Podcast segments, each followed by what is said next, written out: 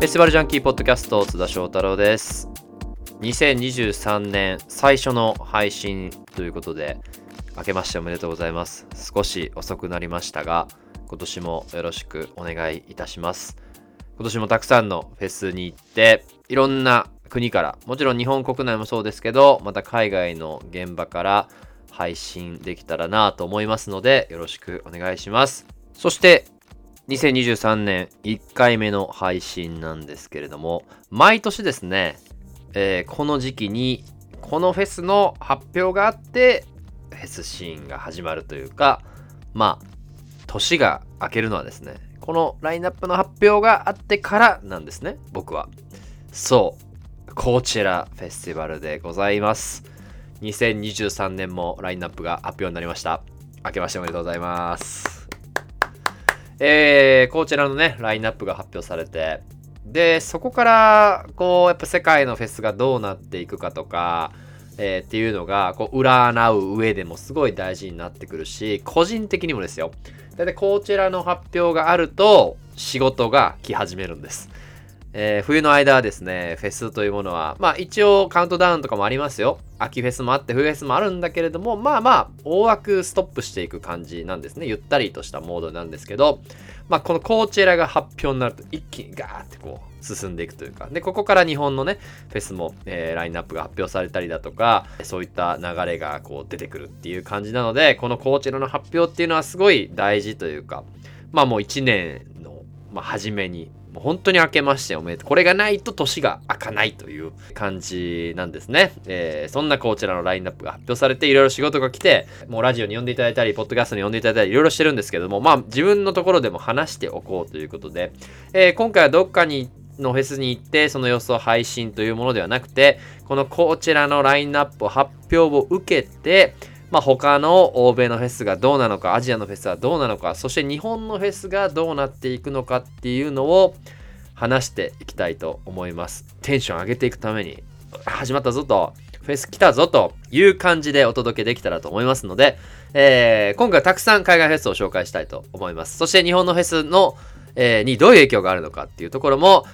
語っていきたいなと思いますので、よろしくお願いいたします。で今回はですね、いろんなフェスのニュースとかラインナップを見ながら、こうなんじゃないかとか、実はこんな裏でこういう動きがあるんだよみたいな話ができたらなと思うので、できればですね、携帯とかでラインナップ見たりとかしていただくと話がより入ってくるかなと思います。僕も手元にこちらであったり、ボナルであったり、他のフェスのラインナップっていうのを手元に置きながら話していきたいと思いますので、よろしくお願いします。1月11日ですね、このゾロ目の日に、コーチェラがラインナップ発表になりまして、このコーチェラというのはですね、簡単におさらいしておくと、このポッドキャスト聞いてる方は普通に出てくる単語なので、あまり説明する必要はないかと思いますが、アメリカの、西海岸カリフォルニア州で開催される、フェスティバルです。たまにロサンゼルスみたいな言い方されたりするんですけれども、ロサンゼルスから車で 3,4 時間ぐらい離れたパームスプリングスという、避暑地というかバケーション、避暑地って言っても暑いんですけど、観光地みたいなところで、開催されます。で、こちらの特徴としては、2週にわたって開催されて、2週ぶっ続けっていうよりは、金土日を2回繰り返して同じラインナップが出るというものが、特徴になっています。去年で言うと、ハリー・スタイルズが出て、ビリー・アイリッシュが出て、あとウィークエンド、スウェディッシュ・ハイス・マフィア、この3組がヘッドライナーだったんですけれども、日本から注目されたのは、宇多田ヒカルさんが、登場したということがすごい話題になったりもしてですね、この中においてもこの身近になったフェスの一つじゃないかなと思うんですけども、このコーチェラが特別有名っていうのはあるんですけど、本当にアメリカの中でもかなり変化を遂げてきたフェスではあるので、もう最近本当にこう変化して、注目度も高いというフェスになります。そんなコーチェラがですね、ラインナップを発表しました。ヘッドライナー3組が、バッドバニー、ブラックピンク、フランクオーシャン、この3組がヘッドライナーになったんですけれども、いかがですか？日本人の方でこれを聞いてくださってる方だと、フランクオーシャンかというこう飛びつきが一番多いんじゃないかなと思います。というのもですね、こちら2022年、去年は開催されたんですけれども、その前の年、そしてその前の前の年、20年と21年ですね、コロナウイルス COVID-19 の影響で開催できなかったんですけど、もともと開催されるはずだった2020年のラインナップにこのフランク・オーシャンが入っていたと。ちなみにこのフランク・オーシャン以外はレイジ・ザ・ゲンスタ・マシーンプラストラビス・スコット、そしてフランク・オーシャンの3組だったんですけど、まあ2組の出演はならず、このフランク・オーシャンが2年越しに出演するということになりました。まあこのフランク・オーシャンですね、なかなかライブをやらないということもあるので、本当にこのフランク・オーシャンを見るためだけに僕は行くと言っても過言ではないという発言を、ずっとしてました。もうフランク・オーシャンが出るんだったら何としても行くと、どんなフェスでも行くと、単独ライブでもアメリカに行きたいと思ってたところ、まあ予想通りフランク・オーシャンは、しっかりこちらに出演するということが発表されて、ほっと肩をなで下ろしていたところ、他の2組ですよ。バッドバニー、ブラックピンク、このこちらのラインナップっていうのは本当にこう世界のフェスのヘッドライナーを占うっていう面も強かったんですけど、よりこう独自性というか、そういったものを強調していく場になっているなっていうのを感じました。パッと見ね、まあ、ブラックピンクがバーンって入ってきて、まあ、アジア人初のヘッドライナー、女性グループとしても、初のヘッドライナーということで、もともとね、女性をすごいヘッドライナーに抜擢して、そのステージが称賛されるというようなことが、昨今多かった、こちらですが、まあ、ビヨンセであったりね、ビリー・アイリッシュ、レディー・ガガ、まあそういったところがあったんですけれども、ここへ来てのアジア人、ブラックピンクということで、まあこれはまあ正直驚きましたね。噂とか、海外のサイトではブラックピンクなんじゃないかって話があったんですけど、ここまで思い切るかっていうのは正直僕も、驚きました。去年のね、ポッドキャストで、コーチェラ2022のラインナップが出た時に、このままのこのコーチェラの変化の勢いでいくと、もう何年後かには BTS がヘッドライナーっていうのも全然あるよと。この K-POP 勢っていうのはあるよって話はしてたんですけど、ブラックピンクが今年、そんな早くね、ヘッドライナーっていうのは驚きいたっていうのはあります。ちなみにこのブラックピンクはですね、ヨーロッパ、イギリスの方でもブリティッシュサマータイムという、ハイドパークで行われる大きい、フェスというかイベントというか、そこでもライブをすることが決まっているので、まあアメリカ、イギリスともに本当にこうもう世界を代表するようなトップクラスのイベントで、こうやって鳥を飾るようなアーティストになっていったと、まあ大抜擢という感じですね。そしてバッドバニー、バッドバニーはですね、僕は個人的にはすごい大好きなアーティストで、わーって思ったんですけど、まさかこちらのヘッドライナーになるとは、思っていませんでした。というのも、まあレゲトンという、レゲエプラスヒップホップというようなジャンルで、まあもう世界的にというか、アメリカではもう本当に何て言うんですかね、一番街で流れているというような音楽と言っても過言ではない。タクシーに乗ったら一番流れているのがバッドバニーか J バルビンじゃないかと僕は思ってるぐらい、まあこのレゲトンのまあもう世界的アーティストで、もうどこ行ってもこの人の音楽流れてるなっていう感じの、まあチャートを賑わす人なんですけど、正直僕 J バルビンだと思ってたんですよ。レゲトンのアーティストでヘッドライナーを取るのは。ちなみに J バルビンが僕同い年で36かな。で、一回り下なんですね、バッドバニーは。だから、やっぱり若いアーティストをフックアップしていくっていう意味でも、ここでバッドバニーを、抜擢してるのは、本当にこちらはすごいなと。本当に多様ですよね。この南米系のプエルトリコ系のアーティストが入ってきて、アジア系の韓国のアーティストが入ってきて、まあ、フランク・オーシャンがいてという、ブラックミュージックもあってというところで、いろんなアメリカのメディアとかも見ていると、女性誌のVogueっていうサイトが、史上初、ホワイト、白人がいないヘッドライナーというものを結構打ち出していて、これは歴史的な、まあ、快挙というか、こちらのアティチュードとしては非常に、リスペクトできるみたいなことが書いてありました。まあ、いろんなね、こちらの現場に行って毎年すごい感じるのは、いろんな人種の人がいて、いろんなジャンルの人がいて、いろんな思想の人がいてっていうのをすごいこう受け入れていくんだとかっていうメッセージもこのラインナップから感じられるし、現場の空気でも感じられるし、突然そういうことを言い出したのではなくて、こちらがここ数年ずっとこうアピールしてきたような、そういう進化を本当に象徴するようなこの3組だなっていうふうに思いました。個人的には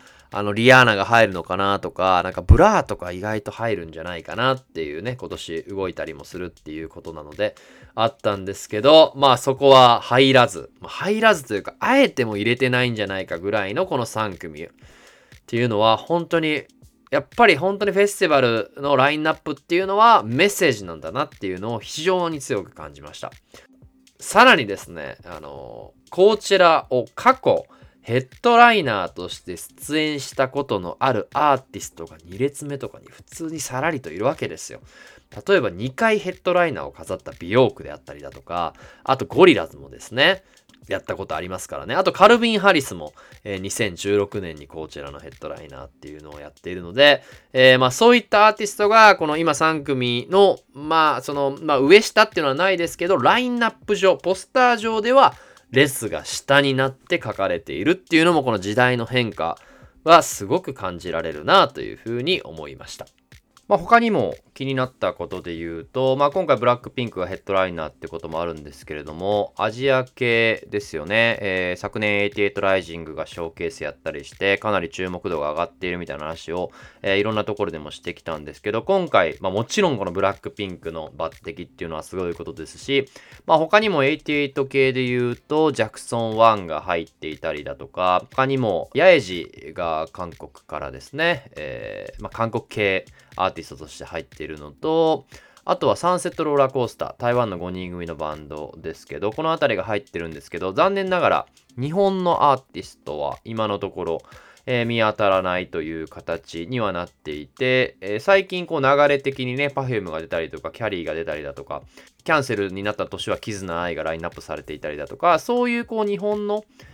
ポップカルチャーの流れもあったので、少しそこが、まあ、途切れたということではないとは思うんですけど、日本人としてはトピックかなとは思うんですけれども、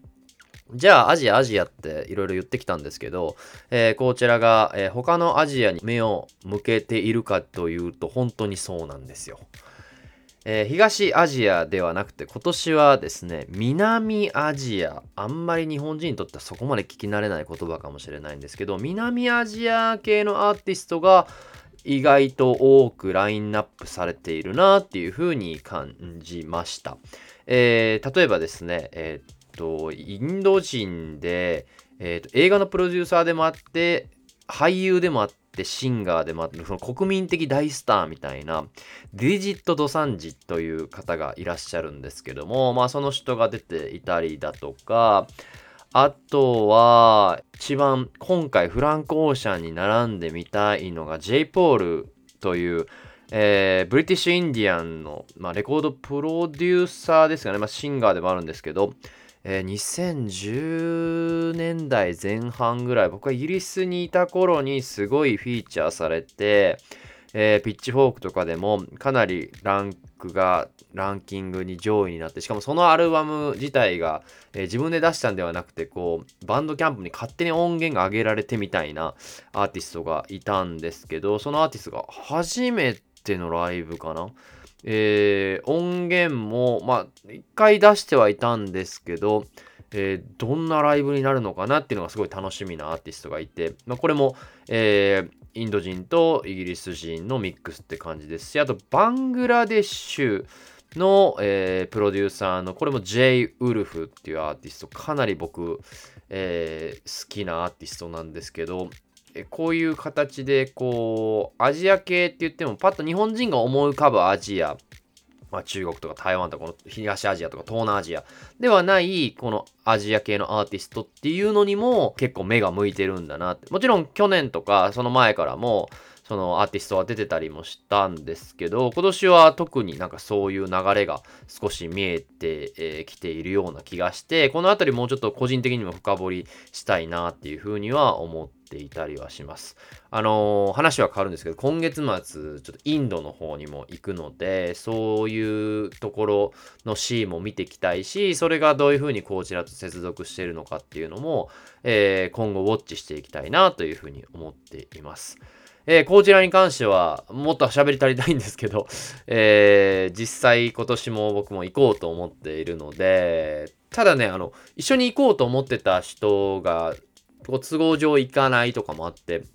今誰と行こうかなと思って、仕事では行くとは思うんですけど、どういう形にしようかっていうのを少し考えているので、もし一緒に行こうっていう人がいればいるのかなこれでめちゃめちゃ言われてもあんまあれなんですけど、なんか一緒に行く方がいれば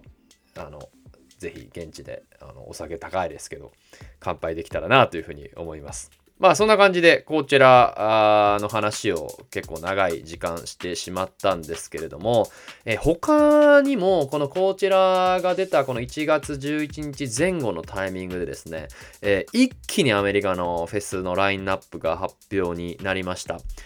大きいフェスでいうと、テネシーで開催されるボナルーというフェスティバルが、開催の発表、ラインナップ発表がありましてですね、こちらはこちらに比べると、まあもともと割と年齢層高めに向けたフェスではあるんですけど、くっきり分かれたなーっていう、もともとの日本でいうとフジロックとサマソニみたいな感じでラインナップの傾向がもともと違うかったんですけど、よりはっきり出たなというふうには思っています。で、ボナルーのヘッドライナーがフーファイターズ、でオデッサ、そしてケンドリック・ラマーということで、まあ僕は上目かって言われるとそうでもないんですけど、ケンドリック・ラマーも入ってるし、まあこのフェスが、まあ、他にもパラモアとかアレッソ、ピクシーズ、リルナズ X もね、こう入ってるんですよね。まあそういった意味では若者を意識しているっていうのはあるかもしれないんですけど、まああとケンドリック・ラマーの日にベイビー・キーも出るっていうことで何かあるのかなとかっていうところとか、リナ・サヤマが入ってたり、僕大好きなシルバン・エッソってアーティストがいるんですけど、これも入っていたりだとかですね。まあこういう形でボナルは割と、まあ、こちらよりは分かりやすい形なのかなと個人的には思ったりしていて、このボナルも発表になったりだとか、あとはニューオーリンズジャズフェスという、これね、今年僕行きたいなと思ってるんですけど、これ日本でいうとゴールデンウィークぐらい、4月の終わり、こちら終わってから開催されるフェスがあってですね、まあ、ジャズフェスっていう名前なんですけれども、まあ、ヘッドライナーに並んでるのがデッド&カンパニー、まあ、グレートフルデッドの流れのバンドですけれども、あとエド・シーラン、リゾ、マンフォード&サンズ、ルミニアーズ、サンタナ、ジョン・バティステ、ジル・スコット、いやもうこれ俺、ジョン・バティステだけを見るためにも行きたいぐらいのね、本当にこのニューオーリンズジャズフェスティバルなんですけれども、まあニューオーリンズジャズフェスはまあこれも2週にわたって開催されるんですけど、こちらと違ってウィークエンド1、2とかっていう形より本当に7日あったら7組のヘッドライナーがそれぞれ別でこう出ていくっていうような形なので、どの日に行くのかっていうのもちょっとね、いやもうジョン・バティステの日みたいなっていうのはあるんですけれども、このニューオーリンズジャズフェスですね、日本人はそんなに知って、まあ名前は有名なんですけど、なかなか行ったっていう人見かけないんですけど、2022年にですね、ドキュメンタリー映画が出て、これまで、どういう風な形で開催されてきて、ハリケーンがですね、すごい一回アメリカでカトリーナ、かなが来た時にすごい街がもう壊滅的状況になったんですけど、そんな中どういう風に街とフェスが復興していくかっていうようなことが、まあ、メインになったドキュメンタリーがあるので、でこれが今 YouTube レンタルみたいなのが YouTube でお金払って見れる映画みたいな形で、アベマとかでもなんかね、販売してたので普通に見れるので、もしよかったら、見ていただけたらなと思います。僕は飛行機の中で見て、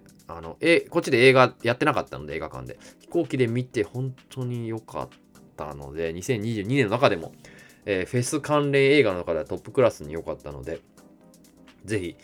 見ていただけたらなというふうに思います。まあ他にも、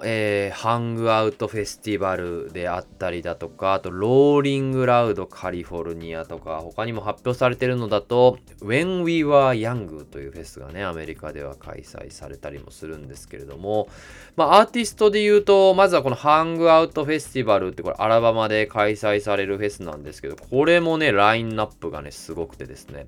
レッドホットチリペッパーズ、レッチリ動くからね今年ね、まあ日本にも来ますけど、シザー、カルビン・ハリス、パラモア、リズナズ X、フルーム、スクリレックス、キッドラ・ロイみたいなね、まあこちらのメンツとも被りながらも、もう少し分かりやすいというような、アメリカっぽいラインナップにまとまっているかなという感じですね。で、あとはローリングラウド。これアメリカのですね、ヒップホップの最大級のフェスで、マイアミで開催されていたフェスがこう今世界展開して、実はアジアにも4月に上陸して、これにはトラビス・スコットが出るというね、これタイでやるんです。それも僕行こうと思ってるんですけど、まあそういうフェスも、開催が発表されていて、ここはタイと同じく3月にトラビス・スコットが出たり、フューチャー出たり、リル・ウェイン、プレイボーイ・カーティーとかね、もうまあヒップホップでもう、今をときめく人がここにガッと集中して出ているので、まあこのあたりも注目かなと。まあ結構ね YouTube で後々動画が配信されたりとかもあるので、このあたりはぜひぜひアメリカのフェスの中ではチェックしていただきたいなというふうに思います。あとさっきちらっとWhen We Were Young っていう話をしましたけど、これ本当に When We Were Young なラインナップなわけですよ。これ2022年にも開催されたんですけれども、マイ・ケミカル・ロマンスとパラモアが出たのかな去年は。あとは、ブリング・ミー・ホライズンとかアヴリル・ラヴィーンが出たんですけど、これがあまりにもちょっとね、僕らの世代30代40代がこう青春時代だった頃に流行ってたパンク系のバンドとか、そういうエモ系のバンドが今ね、エモが割とフィーチャーされてるっていうのもアメリカのシーンの中ではあるんですけど、それがヒットしたということで、早速23年も、まあこれじゃ秋口なんで10月ぐらいなんですけど、開催が発表されてて、グリーンデーとブリンクがヘッドライナー、あとオフスプリングも出るし、グッドシャーロットも出るし、サム41も出るし、シンプルプランも出るしみたいなフェスがあって、これのチケットの売れ行きがいいっていう風にアメリカの友達が言っていました。だからね、さっき今ガーっていろんなことを話しましたけど、割とこう大御所が動くんですね。今年はレッチリも動くし、グリーンデーも動くし、ブリンクも復活するしっていうような流れの中で、だからケンドリック・ラマーも動くし、でフーファイターズもそうやって動くでしょ。こういろんなアーティストが出る中で、やっぱりこちらのラインナップっていうのは、まあやっぱり他にもいけるアーティストはたくさんいたはずなのに、あれを選んでるっていうのは、まあメッセージだなっていうのをすごく、感じました。あとね、アメリカではないんですけど、話題になってるところで言うと、スペインで毎年開催されてるプリマベーラのラインナップが今年は強いという話をね、いろんなところで、されてると思うんですけど、6月にね、開催されて、バルセロナとマドリード、そしてポルトガルでも開催されてるんですけども、ペットショップボーイズ、ブラー、ホールジー、ケンドリック・ラマー、ディペッシュ・モード、ロザリア、カルビン・ハリス、いやー強いですよね、シンプルに強いラインナップをプリマベーラは、揃えてきてるという感じなので、僕もちょっとプリマベーラは行きたいなと思ってるんですけど、まずアメリカのね、まあコーチェラ行って、でさっき言ったニューオーリンズジャズフェスも行きたいし、ラインナップ発表されてないんですけど、ファレル・ウィリアムズのサムシング・イン・ザ・ウォーターっていうフェスがあるんですね。ファレル主催の、それに僕は2020年行こうと思ってチケットを取っていたので、まあそのリベンジにも行きたいなと思っているので、まあ4月5月またアメリカにずっといるのかなという気はしているんですが、まあそれにも行ってどんなスケジュールになるのか、まあそれ次第でヨーロッパはね、僕もね、取材の予算が尽きてしまうんじゃないかぐらいアメリカ、まあね、お金もまあちょっと止まってますけど、円安今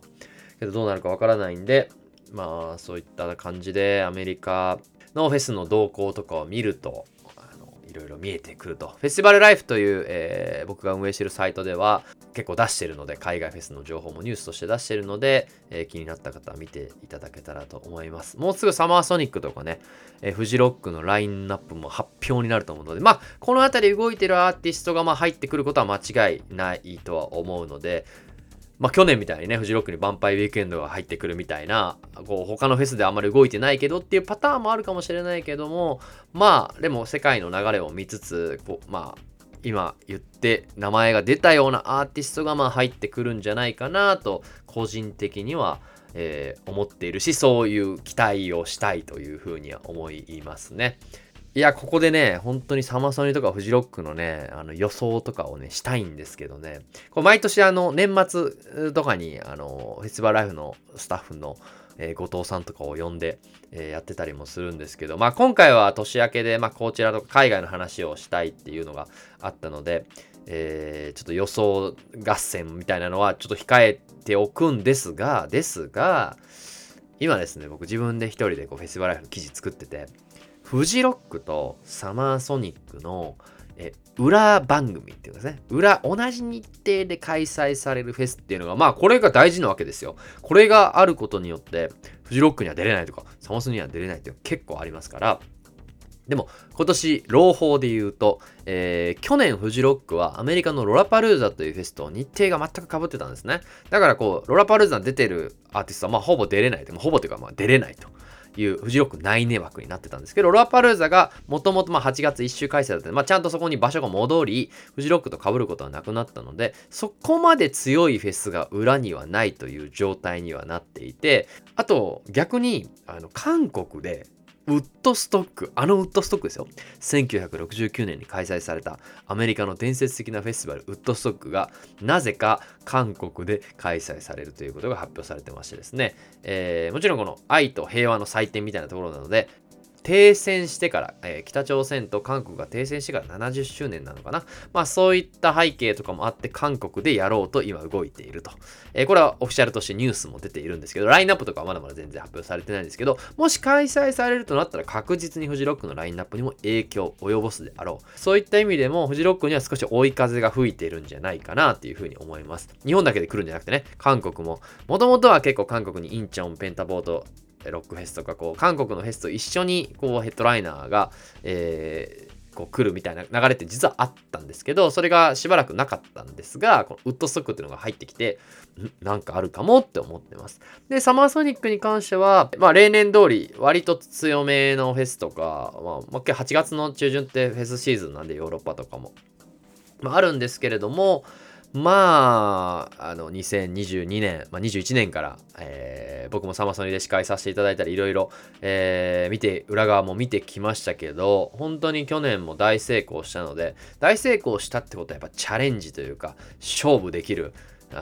資金的にも、このメッセージ的にも勝負できる、これを今見せるんだみたいなアーティストをたくさんブッキングしてくれると思うので、いやー、こうやって世界の流れを組んだアーティストが入ってくるんじゃないですかね、また。だからそこも、この2つのね、日本の2大フェスっていうのはね、本当に楽しみに、していきたいと思うんですけど、まあ、このあたり、今いろいろ日本のフェスの配信もしようと思うので、チェックしていただけたらなというふうに思いますが、いや、これ本当に今日もね、台本なしで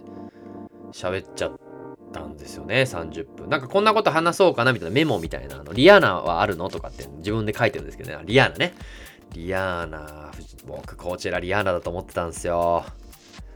外しましたが、リアーナなんじゃないかなってずっと思ってたんですけど、スーパーボウルがね、ハーフタイムショー、フットボールのね、がリアーナがやるってことだったんですけど、なんかここがこうつながってスーパーボウルやってこちらやるみたいな、今まであんまなかったけど新しい流れがあるんじゃないかなと思ってたんですけど、違いましたね。あ、やばい、また30分以内に収めようと思ってたのに、もう30分が迫ってきているので、この辺で終了したいと思いますが、またいろんな海外フェスの情報、日本のフェスの情報は発信していくので、今年もフェスティバルジャンキーポッドキャストよろしくお願いいたします。それでは今年もどこかのフェスでお会いしましょう。お相手は津田翔太郎でした。